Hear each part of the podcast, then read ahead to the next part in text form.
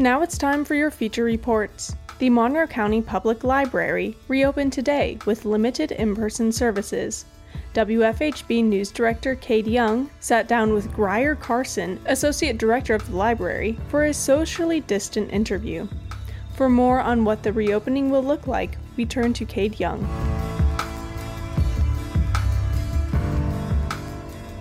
A hand sanitizer station greets people at the door. Staff and patrons wear masks while keeping their distance. Patrons use computers and browse the bookshelves. Grier Carson, Associate Director of the Monroe County Public Library, talks about what limited reopening looks like. He discussed what those limited in person services entail, safety protocols, and how the library aims to protect at risk people. As the library reopens today, Carson touched on specific in person services available. The first is access to the physical collections. So we're reopening to allow the community to browse the collections again. Up to this point, it's been through holds only. So you place a hold online, you have a curbside pickup kind of solution, and we get if things ready for you to grab and go. What we're doing now is reopening the doors so people have access to the physical collections, but still emphasizing come in, grab your stuff, check it out, and go. So that's the, that's the first. And the second is access to technology. We've provided, actually, in this room with the setup you're seeing right now, uh, technology used by appointment. We've been doing that for a few weeks. Um, now that we've opened the doors, folks can come in and have up to an hour long session on a computer, and we have fewer computers available than we usually do just to keep the social distancing factor in place, but those computers are available. So those are the main reasons, uh, the main things that people can come back and do.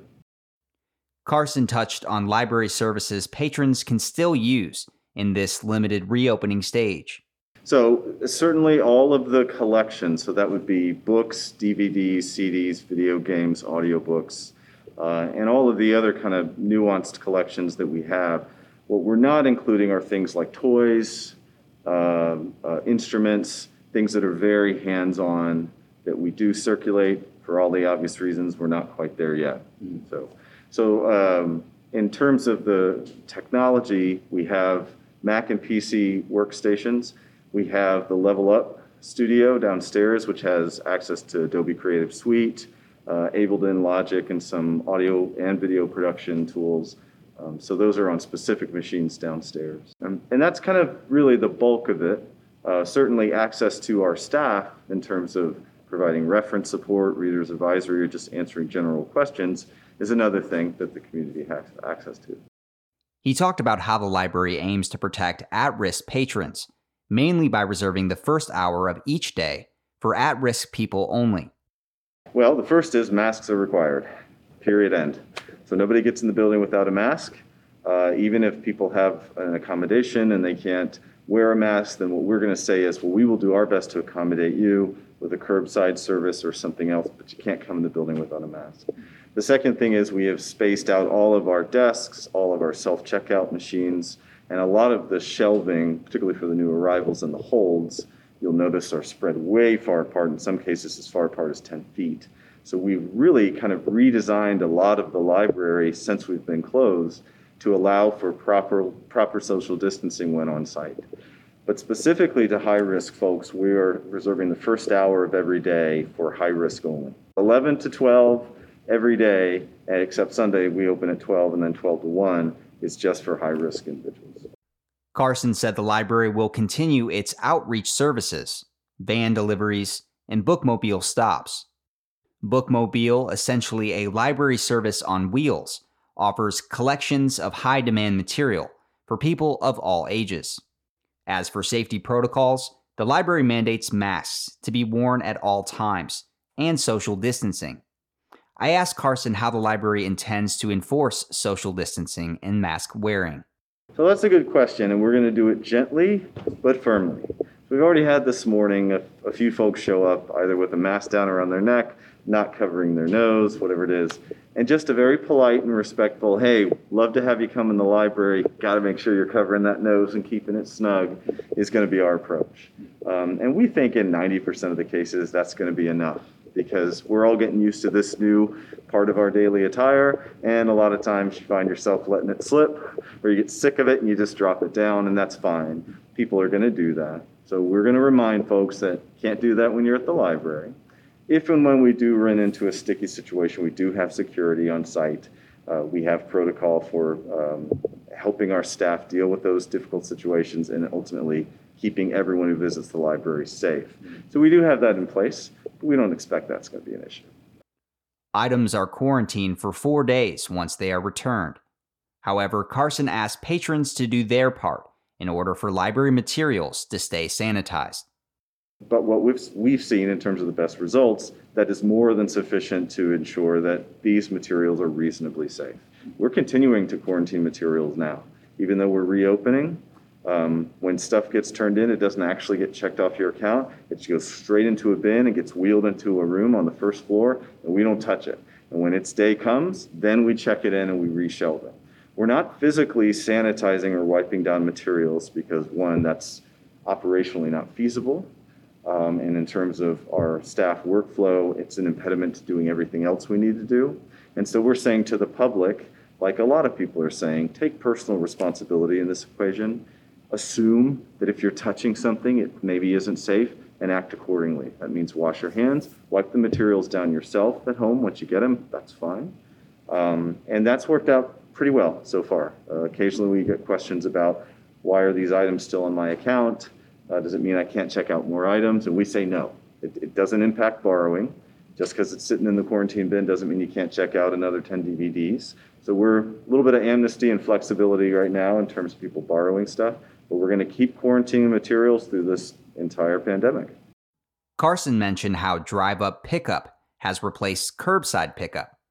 In the beginning of the pandemic, the library began to implement curbside pickup, which allowed people to check out books online. However, they still had to go inside the library to pick up their books. Starting today, that will no longer be the case.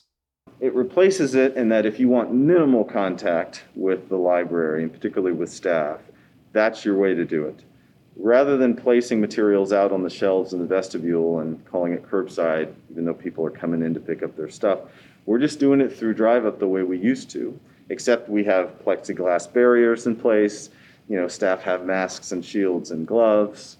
Um, and, and, and we're actually looking at ways that we can provide a drawer going forward so that's even more contactless. Um, but because we've had a lot of calls for us to reopen the drive up, and because a lot of people who are used to curbside services through businesses and restaurants see the drive up as the equivalent for us, it just makes good sense to shift the curbside process to that. And that way, when people are coming into the library to visit us, they don't have to walk past the curbside patrons either, because we kind of have a limited uh, amount of space in the vestibule.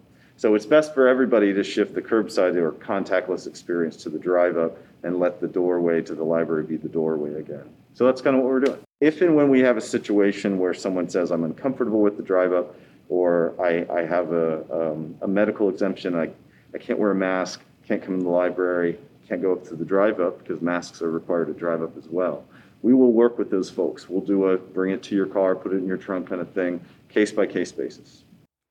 Back in March, the Monroe County Public Library began to waive late fees. Carson said late fees were extraneous and not an effective deterrent for late checkouts. The Fine Free initiative was actually independent of the pandemic. We started working on it last summer, uh, and it just happened to be approved about end of January, early February. So it uh, preceded the pandemic and then turned out to be a really good thing. It's helpful because, uh, as you as you put it, we're not slapping people with overdue fees. Um, we've felt for a long time that that just isn't necessary. It's not beneficial in terms of our operations. Actually, doesn't serve as a deterrent for people keeping stuffing out stuff out too long, and we've seen the numbers to prove that.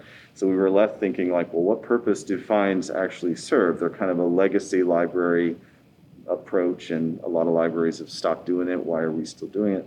We came out very clearly on the side of we want to encourage use. We don't want to punish people. And the worst thing that could happen is somebody keeps an item too long, like they own it now, and then that's what we'll do. We'll just say, okay, well, if you, you're going to keep it, we're going to bill you for it. And you can't use the library until you either bring the thing back or pay the bill down. So it's, it's very clear cut, it's very simple It's beneficial in the pandemic for maybe the most obvious reason is we don't have a bunch of people worrying, hey, am I going to get overdue charges for all this stuff because I can't bring it back to the library, you know, or I'm unable to get out of the house, I'm sheltering in place, or whatever it is. And then for us, it's beneficial because we don't have to go in and manage a system with a bunch of accounts and say, eliminate this person fines, but not this person, and so on. So it's just nice and clean for everybody, and the timing worked out well. It's one of the few things related to the pandemic where the timing was good. Finally, Carson explained why the library is an important community resource in general, and especially during a pandemic.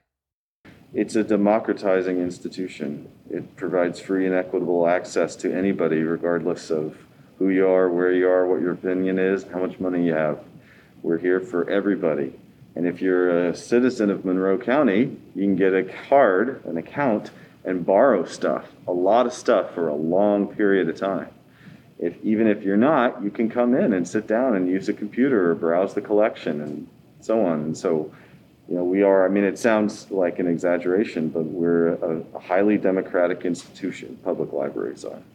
And that's incredibly important during a pandemic when people are, number one, anxious, afraid, uncertain, and they need reassurance. And they need reassurance from credible sources and libraries tend to curate credible sources for the general population.